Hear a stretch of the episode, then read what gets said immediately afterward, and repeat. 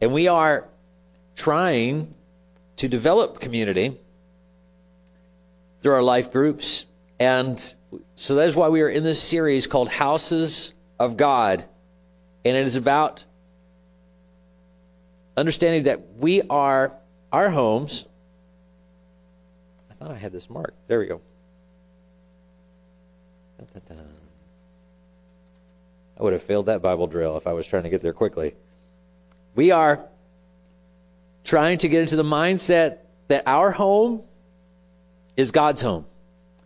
And everything that we have made available to Him, and part of that means bringing people into our home, giving them an opportunity to get to know who we are, us getting to know who they are, expanding our family circle. This is one of those times in which we're we're pressed in, where we're, we're being divided and pulled apart and, and separated from one another for an extended period of time. We have to be creative in finding ways to stay connected with people, and and it, it's like we do uh, we do that. I think with our immediate family. I hope that you're keeping in contact with children. I hope you're keeping in contact with grandchildren and aunts and uncles, and and finding some way to uh, moms and dads, and finding some way to communicate with people that need you to check on them, even if you can't touch them or see them face to face. You're finding ways to interact with them to make sure they're okay. And when we talk about life groups, we're talking about expanding that circle out to include people within the family of God to include people within our worship circle, so that when we have moments when we come together in here and there's not a lot of people here, we know where those people are, we know what they're doing, we know what's going on in their lives, and so forth. And today we're talking about something daily checkups, daily checkups. Not just we our life groups. We're challenging people to meet once a month. A lot of life groups meet once a week and uh, and because we have weekly Bible studies and other things, we we just we put it at once a month as an uh, as, but that once a month meeting is to meet, eat, and pray together. To have one focused meeting where we get in a circle and we meet, eat, and pray together. But that doesn't mean you can't meet all together. And one of the things we will be introducing as people are getting together to meet, and pray together, pray together, is this idea of what's called a D group and within that D group is a uh, is like D for discipleship. It's just two people getting to, two people making a commitment to meet or connect once a week until the life group gets back together. And if you have an odd person out, then you have a group of three. So if you have seven people, you have two groups of two, one group of three. You have three, and it's always guys meeting with guys and girls meeting with girls. That's um, men with men, women with women. I guess it's as clear as I can make that. The the idea is that we need to be checking on each other on a regular basis. We need to make sure everybody's okay. We need to see just a phone call or a text. I have people that I have checked in on and have checked in on me every day for over a decade. I, I think two decades is where we are right now. Yeah, yeah, that's right. It has been two decades. Wow, I'm getting older fast because uh, we started back in 1999, and and the reason is is because so much can go wrong in life, and and they're just brief. I I, I have a little ding that goes off on my phone. It's a text message from my friend, and uh, and it's like a one little, just a few words, and I'll just send a text back everything is cool. And we have a we've even developed a little numeric code system that we we tell each other we kind of uh, you've done this every day for 20 years. You find ways to simplify and shorthand things. And uh, and I'll just well I'll just tell you straight up.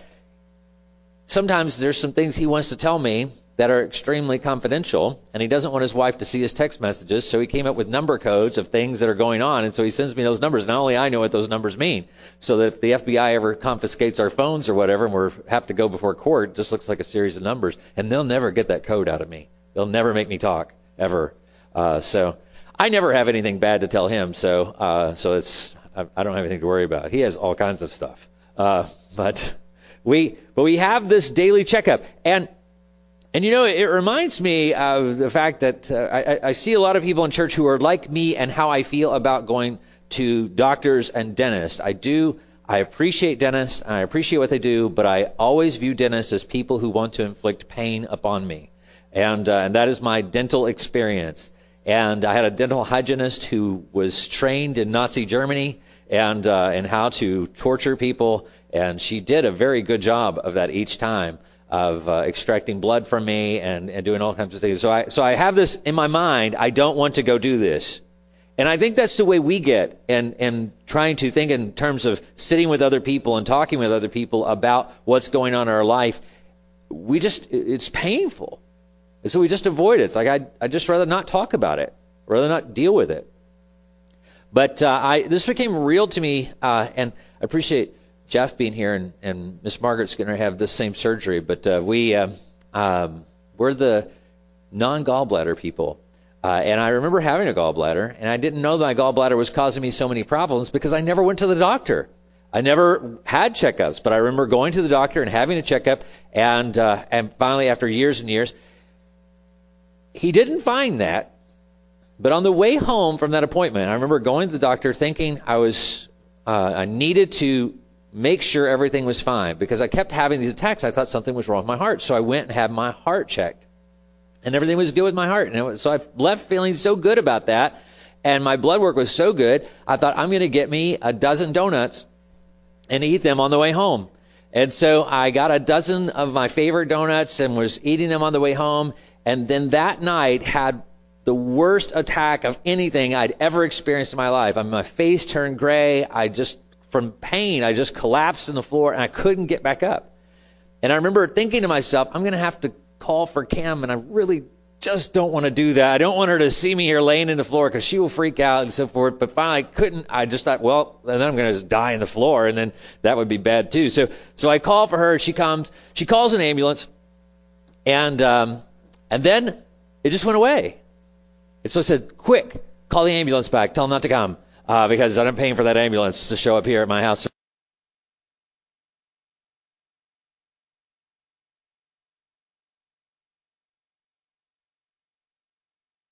made an agreement with her. I said, if it ever happens again, then I'll go. But if it doesn't ever happen again, we're good. And so two days later, I'm eating nachos and cheese, uh, lots of nachos and cheese. And sure enough, there seemed to be a common thing going on here and had another attack. And this time it was so bad, I said, okay, you can take me to the hospital. And so she took me to the hospital, and sure enough, I had a bag full of gravel inside my gallbladder, they said, and, uh, and they had to take it out.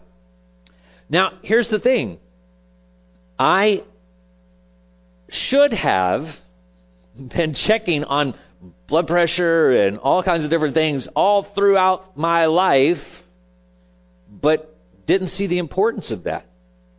Didn't see the, I would rather suffer through the pain, and then sometimes I would rather die than have to go to the doctor for somebody to tell me how I was doing. But there is something very important about us needing, I, and I, I don't have the same philosophy for my children. I don't want them to have that. I, I don't want them to not go to the doctor and be checked up on because people I love and I care about. I want that. I want Kim to have checkups. And the reason is because I, I want them to be healthy. I want them to continue to live. But I, I had to come to terms with there's a sense of selfishness there on my own part. A sense of selfishness that I'm saying I don't care what happens to me, but the reality is if something happens to me, then they all suffer as a result of it. You all suffer as a result of it. We all, because our lives impact other people. And we like to play that down and say, I'm not that important or whatever, but no, you are important. You're not just important to you, you're important to God. You're important to a family. You're important to uh, the mission and purpose and plan that God has for His kingdom. He has plans for you, ideas for you. It's an, there needs to be this physical, emotional, and spiritual check going on. And we are not to be trusted with doing this ourselves. We need other people who will just look at us from time to time to see if we're okay. Somebody to ask the question Are you okay? Is everything all right? We need that. And that is that is such a key aspect. Now here's the thing. I can't contact every single person in this church every day and see you every day and ask, are you doing okay? And even if I did, if 15 to 25 people every day told me there was something wrong, there's no way I could deal with each of those situations. But if all of us are having a buddy, do the buddy system, and pair off, or get in groups of three, however it works out, and you contact each other, now you can be checking on each other. And I can do this. I can, if you believe the problem is something that warrants a pastor's attention, you can call me, and then now I know that's somebody I need to focus on or spend some time with. Maybe they need to go to the doctor. Maybe they need marriage counseling. Maybe they need something. But we would never know if you didn't make that phone call, if you didn't make that text message, if you didn't check on them, if you didn't have lunch with them, if you didn't just spend a moment with them. Just look at people in the face. Now, I really believe this is what we should do every day.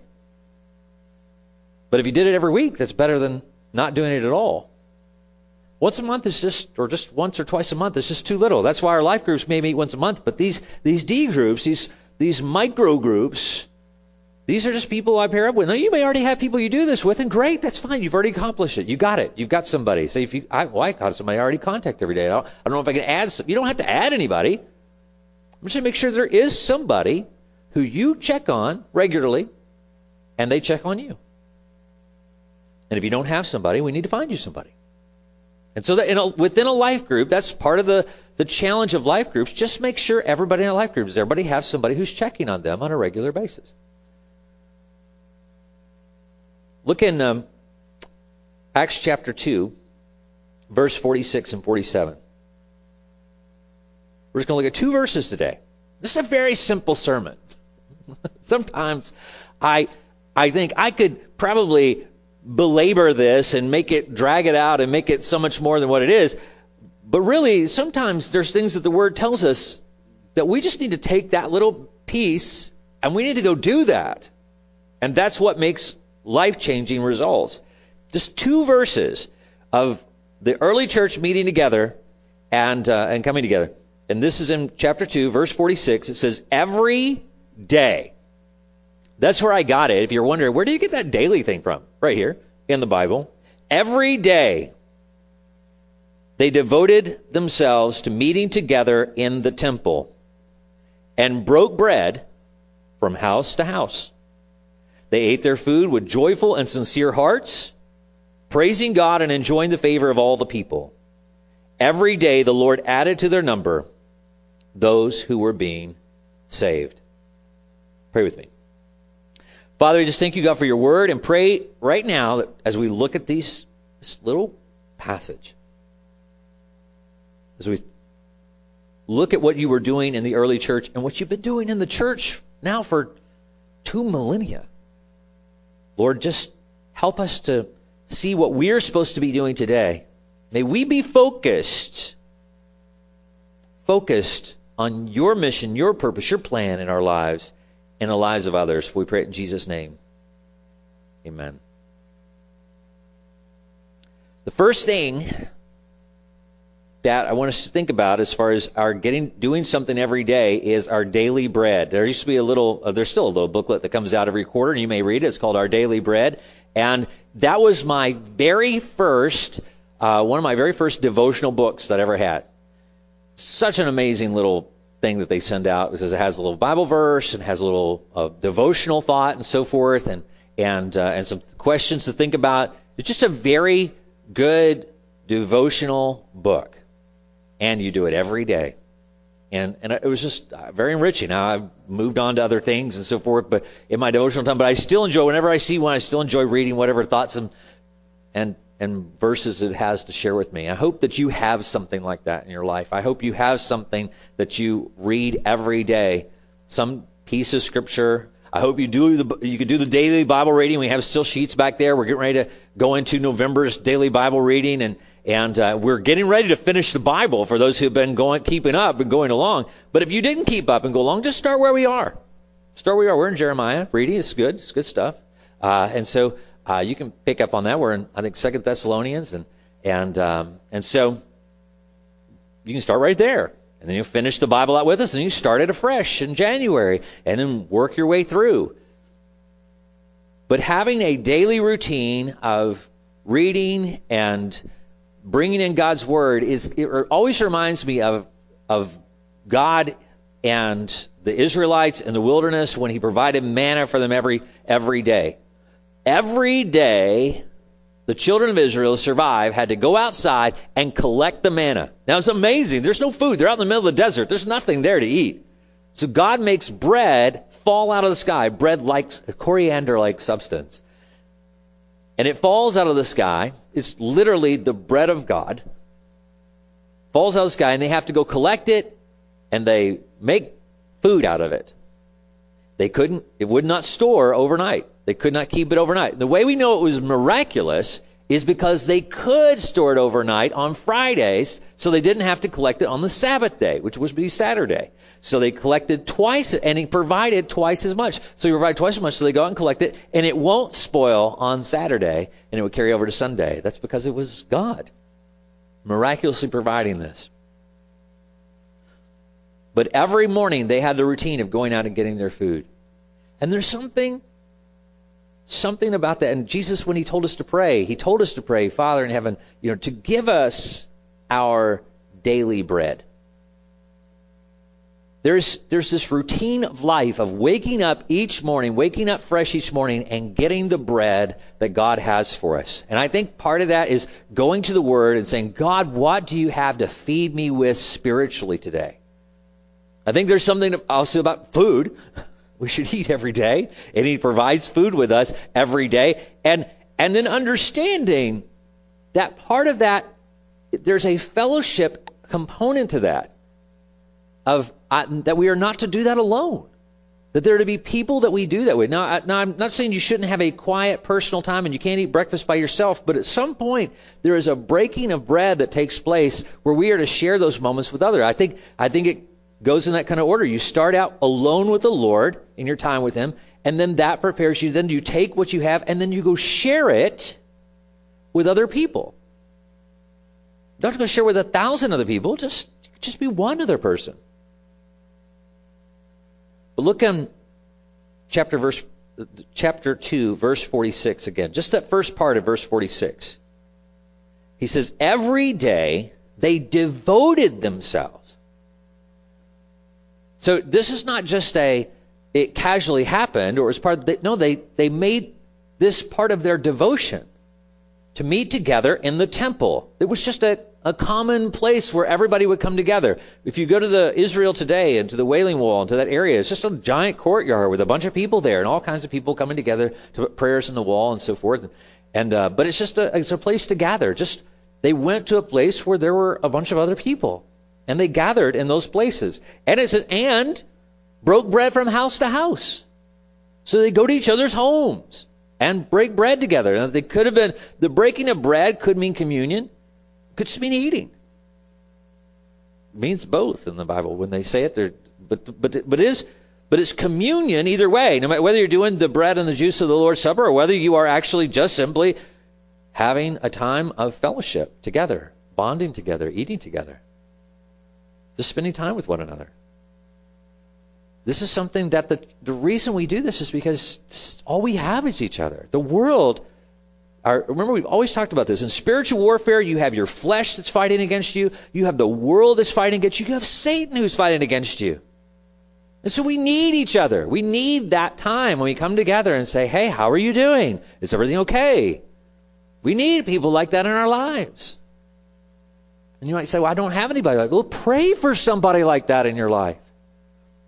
I've, I've gone through periods of time. I mean, I'm a pastor, and I'm around all kinds of people all the time, but there have been periods of time where I was very alone as a pastor because I had relationships like this, but I'm standing on a podium and you're sitting in chairs and we don't interact in each other's lives and we don't eat dinner with each other and you go off to your families and I go off to my family and so forth. But there would be times when I would feel very alone and I'd say, God, I don't have a friend. I need a friend somebody I can trust, somebody I can confide in, somebody I can share with. And He would provide those people in my life. He's always been faithful to do that. It feels like forever, but once you have the person, you're thankful, and then there they are. It's kind of like everything we pray for. It doesn't always come instantly, but it does come. And when it comes, Recognize it. Be thankful for it. Maybe he's preparing that friend for you, and maybe he's preparing you for that friend. But whatever the case, we all need a friend to eat with. Somebody, you know, it takes me. Do you remember going back to high school in the cafeteria? That was some of the worst things I think in, in, in as both as a student and as a teacher, and watching how that unfolds, and watching how people will congregate together, and how one person will be cast out off to the side and feel as though there's nobody who will eat with them. My mother was one who hated that scenario, and she would I want to say force us, but strongly impressed upon us that that was never to happen if we were there. If you ever saw somebody by themselves, you were to go over and eat with them. And she said, if you think it's going to embarrass you, then uh, uh, then the other kids are going to make fun of you for going and talking to that person or whatever. She said, think how embarrassing it's going to be when I come to the school and I point out to every call out your name and I walk you over there and sit down with you to eat with them. That's going to be even more embarrassing. So it was very impressionable. And so you see this. So that that was just something that was ingrained in me. I see somebody eating alone. I take my tray. I go over and sit with them. People, have, you know, they did. It was not as bad as I thought. This people making fun of me and so forth. That didn't happen. They were actually. They just kind of knew that's who I was. It's what I did. And sometimes I didn't do it as well as I wanted to. Now I look back and I think sometimes I had my own bad motives and things in high school, but one of the things that was happening that I didn't realize was happening is that I think I was doing it more because I was afraid if I was the one sitting alone, nobody would come sit with me. So by being the one going to them, I didn't have to deal with that. I didn't have to deal with people coming to me.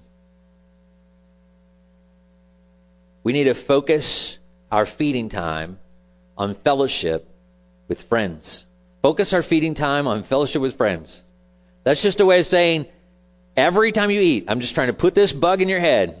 Every time you sit down to eat, I just want you to think, how are my friends doing?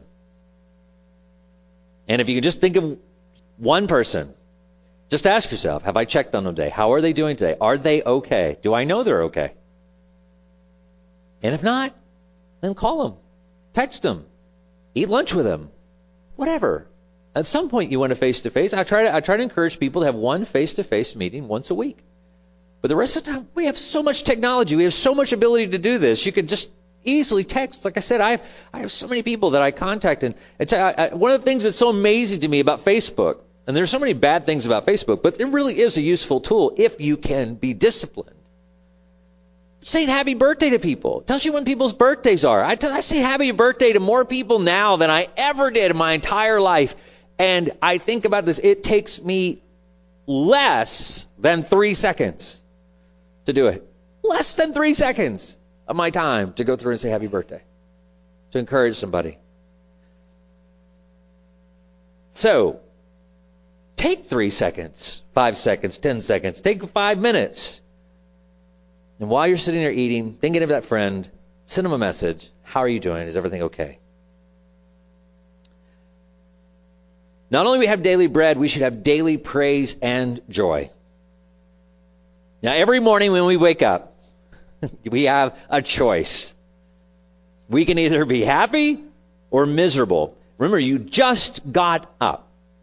So now, nothing's happened yet. It's all what you're gonna, it's how you're gonna start that day if it's going to be, if you're going to start out miserable, because it hasn't, you're thinking about what's going to happen, but it hasn't happened. You're just now waking up. So you're, you're, you're, you're developing an attitude toward the day. And here's what the Word of God challenges us in. Start out with joy. Start out with joy. And then dare someone to take it from you. Because let me tell you, if you don't start out with joy, that means you're starting out with your flesh instead of God's Spirit. The way you know you start out in the Spirit of God, begin your day walking in the Holy Spirit, is because you have joy. Because the Holy Spirit, a fruit of the Holy Spirit, a characteristic trait of the Holy Spirit is joy. He doesn't ever not have joy. There was never a time that Jesus did not manifest joy. And you're saying, well, there were times he was sad. That's because you're not understanding the definition of joy. Joy doesn't mean happy. Joy doesn't always mean happy. Joy means it goes in kind of conjunction with peace and knowing that everything's going to be okay. That life, everything that's supposed to, that God's purpose and plan and everything is being worked out. That we win. And so even in the midst of sorrow, we can have joy. And praise God for how good He is. It's a uh, Charles Stanley used to say you should wake up in the morning and put on that spiritual armor. Put on that, you know, the helmet of salvation and the breastplate of righteousness and the belt of truth. Shod our feet with the gospel of peace and work through the elements and have the sword of the Spirit in our hand. Work through that armor in Ephesians chapter 6 and, and just kind of put it on to be ready to go out into the day. Praising the Lord. Look at verse the last part of verse 46. He says, They ate their food with joyful and sincere hearts. See, they're going together eating, and they have joyful hearts and sincere hearts, praising God and enjoying the favor of all the people. That means people loved having them around. You know, you, we were uh, we were out with our kids at a coffee shop, and we were just in. Um, it was Jonathan's birthday, and we were celebrating, and and uh, he had this new girl in his life that we've talked about, and so we were all kind of grilling her a little bit, see if she's worthy of our son, and and we were all talking and laughing and sharing, and it was funny because another girl in the coffee shop, I didn't even know she was there, but she was on the other side of a, a column and they had a laptop there, and she was just in there working. And she said, You know, I'm not getting any work done, but I sure just am enjoying listening to your family uh, talk and interact. She says, It's just, it's made my day just to be here with you guys. And, and that's what joy does. When we are enjoying each other's presence and focused on God and praising Him for how good He is, because it's really what the point of that interaction is when you get together. It's not, remember I said it's not a time to focus on disappointments. It's a time to focus on anointments. It's a time to have, to redirect our friends and say, you know, when they're like, oh, my life is horrible and everything's bad and so forth. It's like you're trying to bring them back around and say, yeah, yeah, these are some tough times, but let's get back to God and think about how awesome He is and how amazing He is and His grace is amazing and the awesome things He's doing in our lives and what He's going to do, how He's going to see us through this. We're going to have victory in this. We're going to overcome this. Let's get let's get back onto the joy. I had a friend who stopped meeting with me. He said because uh, every time we get together, we become so cynical about talking about politics and the world and so forth. He says, "I'm not helping you. You're not helping me." And it was a wake up call for me. He's right. We use our times together to tear the world down and to focus on what the enemy is doing and focus on all the bad things of the world. That's a horrible use. It was a temptation we would slide into every single time we would get together. It's like it would be better for us not even to meet than to do that. This needs to be a time when we come together and get filled up with joy. Get filled up with joy. Just saying, as we're as you're eating or talking or whatever, just and and one of you always trying to if you see the other person starting to slide, think of always have this mental picture in your head. Your job as the friend is to pull them up higher. Whoever's higher, whoever's closer to God, whoever has more joy is trying to pull the other one up to where they are. Or else they'll pull you down to where they are. But he who is in us is greater than he who is in the world. So the person with joy, the person filled with the Holy Spirit, is stronger than the person who's not. And so use that power, that God given power. That's why I say you wake up in the morning, focus on his joy. Put that spiritual armor on. I'm going out filled with the joy of the Lord pray, spend some time in the Word, get your focus in the right place, make sure your mind is on Christ. And then when you go check with that brother or sister in Christ and you're checking on them and they got out of bed on the wrong side or, or they've been hit hard by the thing, they tried to get up and stay in joy, but they're being taken away, then if you're higher up than they are, closer to God, got more joy in your heart at the time, you pull them up to where you are. Say, hey, whoa, what's going on? Let me remind you of something. Let me share this truth with you. Let me show you what God's got going on. Now, we all know when that's fake and artificial, and when people say that to us, and it's just annoying. When people we know their lives aren't great and they're just trying to keep this positive and they're not sincere about it. That's why he says, with sincerity. They had sincere hearts. It's not just some artificial stuff people are saying. It's real. It's real.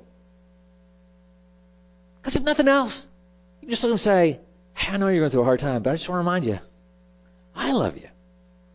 I got your back. I'm with you. I'm not going to let go of you. Even if even if you don't pull out of this, I'm going to stay right beside you. I'm going to love you through this. And you should know them well enough to know what kind of language to use, what kind of words to use, how how what their love language is, how to communicate to them the love of Jesus Christ. Focus on filling up with joy. Get filled up with joy. And the last daily thing that should be taking place is there should be daily additions. Daily additions. Remember the I, I, I like that I just like using the word daily edition because it made me think of the paper, the newspaper that came out that was the daily edition of the paper. So a little play on words there. But you get that newspaper every day and new news every day and so forth. And here's the daily edition. Here's what's going on. Here's what's new today. That's why it's called news. But here's the thing God can bring people into his kingdom every single day. Now, we think in terms sometimes of us, me bringing people into the kingdom. Like I'm getting a new friend every day. I'm not telling each of you to get a new friend every day. I'm saying as we begin loving and caring for one another and meeting together and spending time together and admonishing one another and, and encouraging one another and spreading joy to one another as we begin to invest in each other's lives and check on each other. Wherever there's that, like I said, you got two people together. When there's a third person that comes in, two people bring that third person in. Say, this person doesn't have anybody. Well, you meet with us. And that only takes place until you find a fourth person. And then a fourth person takes place, and it's like, now you two meet together. We'll, either we can continue on, or I'll take this one and you take that one, and now we'll meet, we'll check on each other every day this week.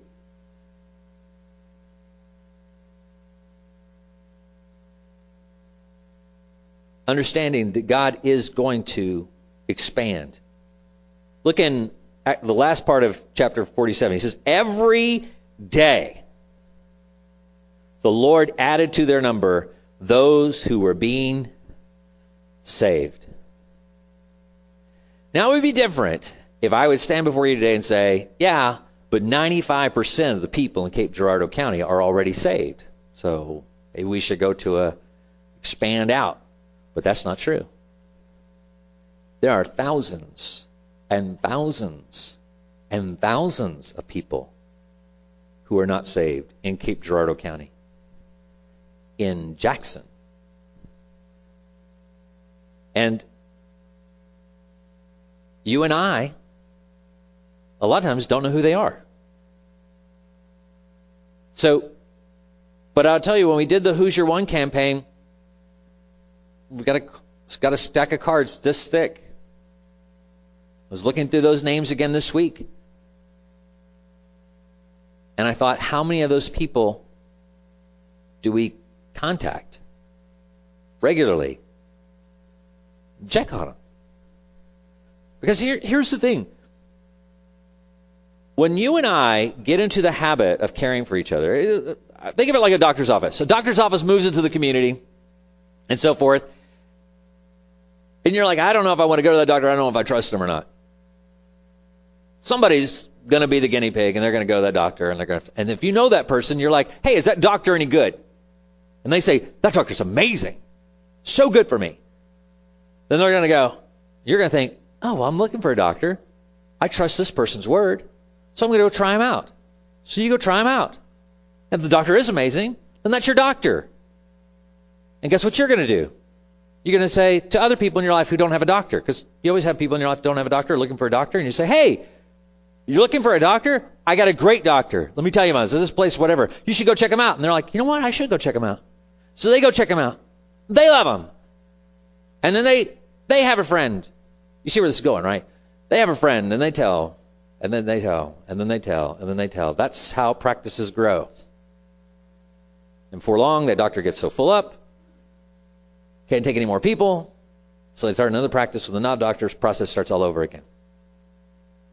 Friends, that's how the kingdom of God grows too. But we're not talking about doctors. We're not even talking about preachers or churches or Sunday school classes. Those things sometimes we get people to come that way. What we're really talking about is Jesus. We're telling people about Jesus and how good Jesus is. And when people come to know Jesus and how good he is and the joy that he has and the power of life and the Holy Spirit, he does not disappoint. And he is exciting. And when you have that experience with Christ, you want to share it with other people. And so you tell somebody else.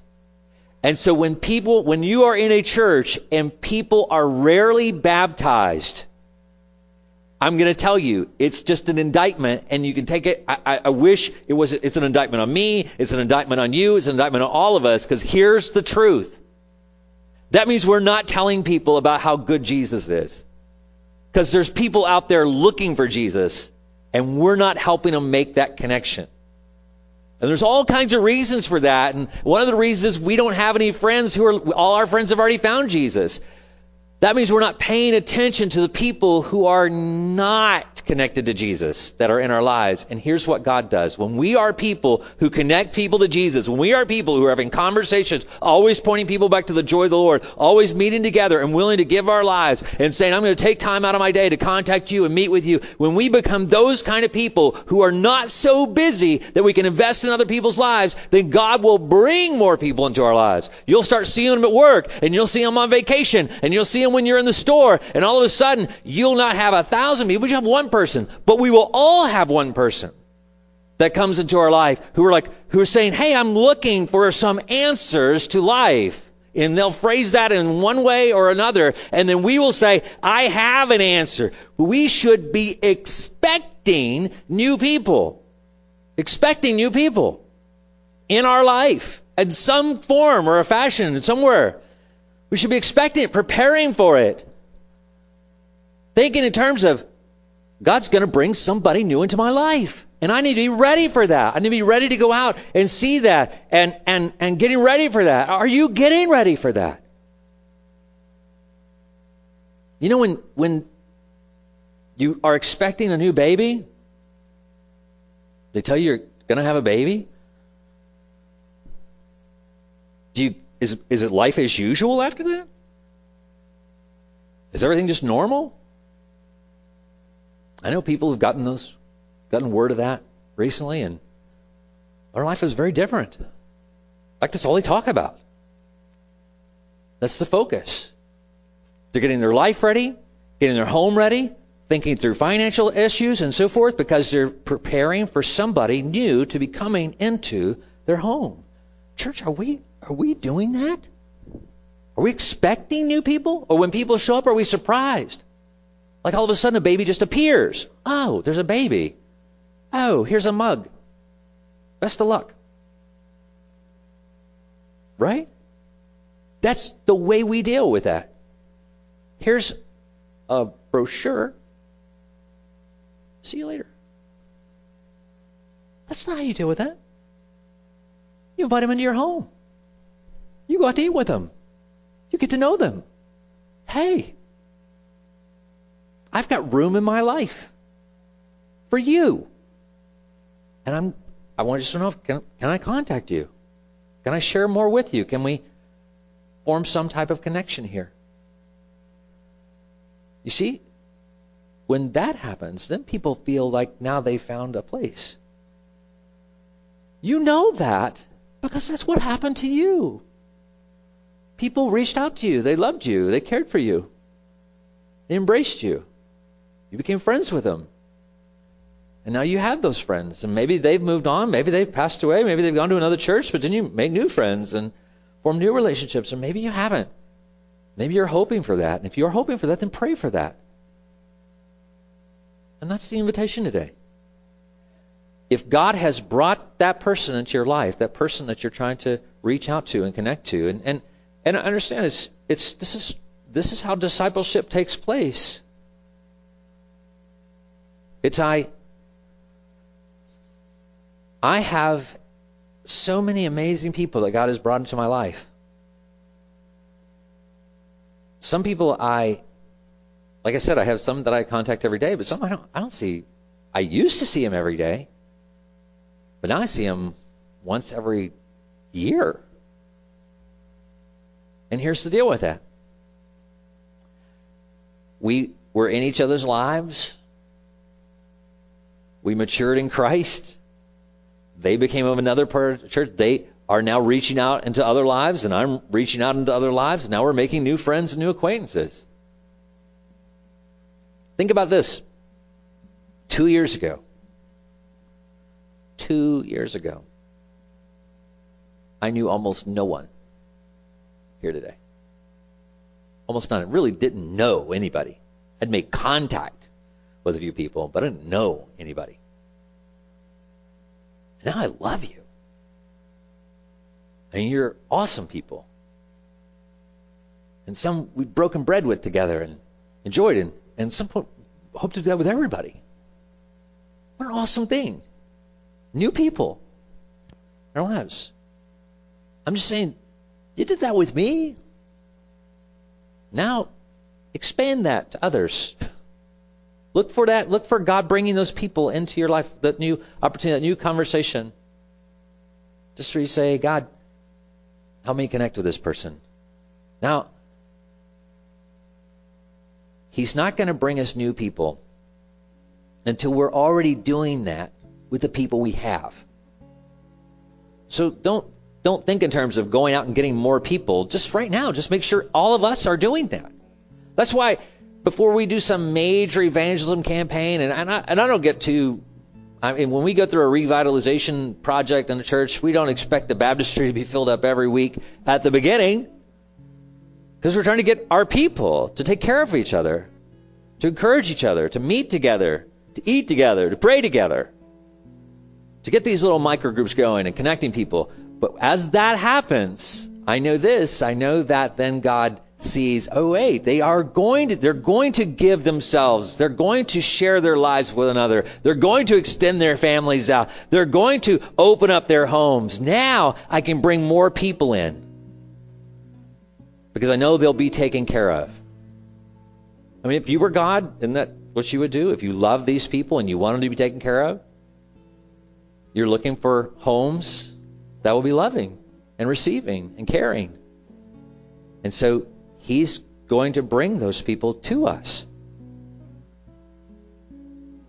If we're just being faithful to do what He called us to do to meet together, to eat together, pray together. This morning,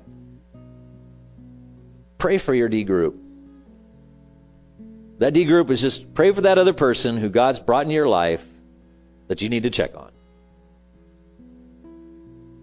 You haven't prayed for him today, now's your moment.